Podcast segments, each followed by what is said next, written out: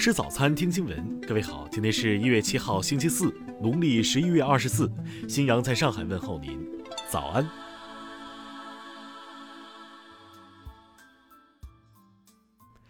首先来关注头条消息。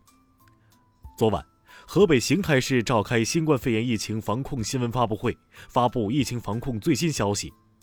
邢台市人民政府副市长邓素雪介绍，一月四号。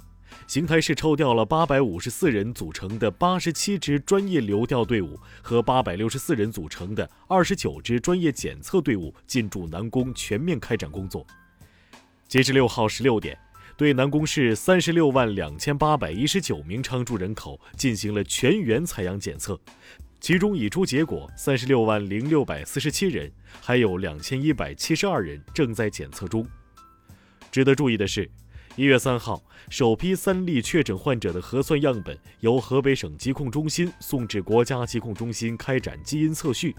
根据反馈结果，病毒传播与欧洲输入病毒高度同源，具有流行病学联系，从而明确了本次疫情的流行病学途径。听新闻早餐知天下大事。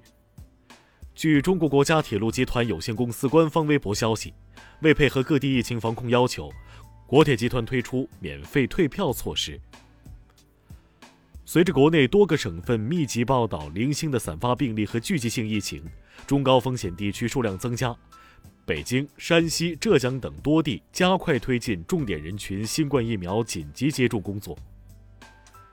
近日。国家集采冠脉支架在北京、天津、辽宁、湖南等十八个省区市落地实施，价格由均价一点三万元下降到七百元左右。教育部日前成立全国师德师风建设专家委员会，开展师德师风建设领域研究、咨询、指导、服务等工作。人社部近日发文明确，要完善高技能人才职称评价标准。淡化学历要求，强化技能贡献，建立绿色通道。河北省卫健委消息，根据国务院联防联控机制关于科学划分、精准防控等工作要求，该省从六号起将石家庄市藁城区全域调整为高风险地区。新疆大学官网日前刊载有关报告，通过对新疆人口状况进行的事实梳理，清晰呈现了新疆人口的真实状况，驳斥德国反华学者郑国恩抹黑中国新疆的言论。香港警方国安处昨天上午拘捕五十三名参与去年七月非法“三五加”初选人士，“三五加”初选指选出三十五名或以上初选胜出者进入立法会。目的在于否决政府的任何财政预算案或议案，从而迫使行政长官辞职。下面来关注国际方面，美国传染病学专家福奇五号表示，当选总统拜登称要在上任头一百天内让美国民众接种一亿剂疫苗，是一个非常实际、重要、可实现的目标。据美媒消息。美国前总统卡特将不参加本月二十号在华盛顿举行的美国总统就职典礼，这是卡特离任后首次不参加新总统的就职典礼。随着新年假期结束，欧洲多国新冠疫情持续恶化，英国、德国、丹麦等国宣布将进一步收紧疫情防控措施，并推进新冠疫苗接种。中国常驻联合国副代表戴兵五号在安理会叙利亚化学武器问题视频公开会上发言，敦促谨慎处理叙利亚化武问题。据外媒报道，五号，沙特、阿联酋、巴林和埃及与卡塔尔恢复全面外交关系。世界银行五号发布最新一报告，预计，基于新冠疫苗将广泛接种的预估，二零二一年全球经济有望增长百分之四。中国经济增长百分之七点九。一，据朝中社六号报道，朝鲜劳动党第八次代表大会五号在平壤开幕。南非医学专家六号表示，在发现新冠肺炎病毒发生变异后，因新冠肺炎导致的重症患者群体明显呈现年轻化。下面来关注社会民生。沈阳市疾控中心昨天通报，该市目前重点人群累计接种已超过三万剂次。无接种不良反应事件发生。北京警方昨天通报称，针对故宫周边存在非法一日游和黑车黑导游等违法犯罪，警方开展全链条打击，摧毁八个犯罪团伙，拘留涉案人员六十一名。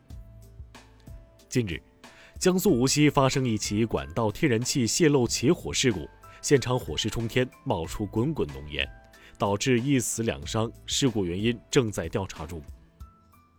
扫码关注商家点餐似乎已成餐厅吃饭固定步骤。南京市消协昨天对此表示，消费者可以拒绝扫码点餐，餐厅要方便各年龄段消费者。福州海警局日前在连江海域查获一起非法采砂案，现场查获非法采砂船一艘，抓获涉案人员九人，查扣涉案海沙两千四百余吨。下面来关注文化体育。国际奥委会昨天表示。参会运动员应当优先接种新冠疫苗，这样才能避免东京奥运会被取消。但这一优先权不能以牺牲老年人和弱势群体为代价。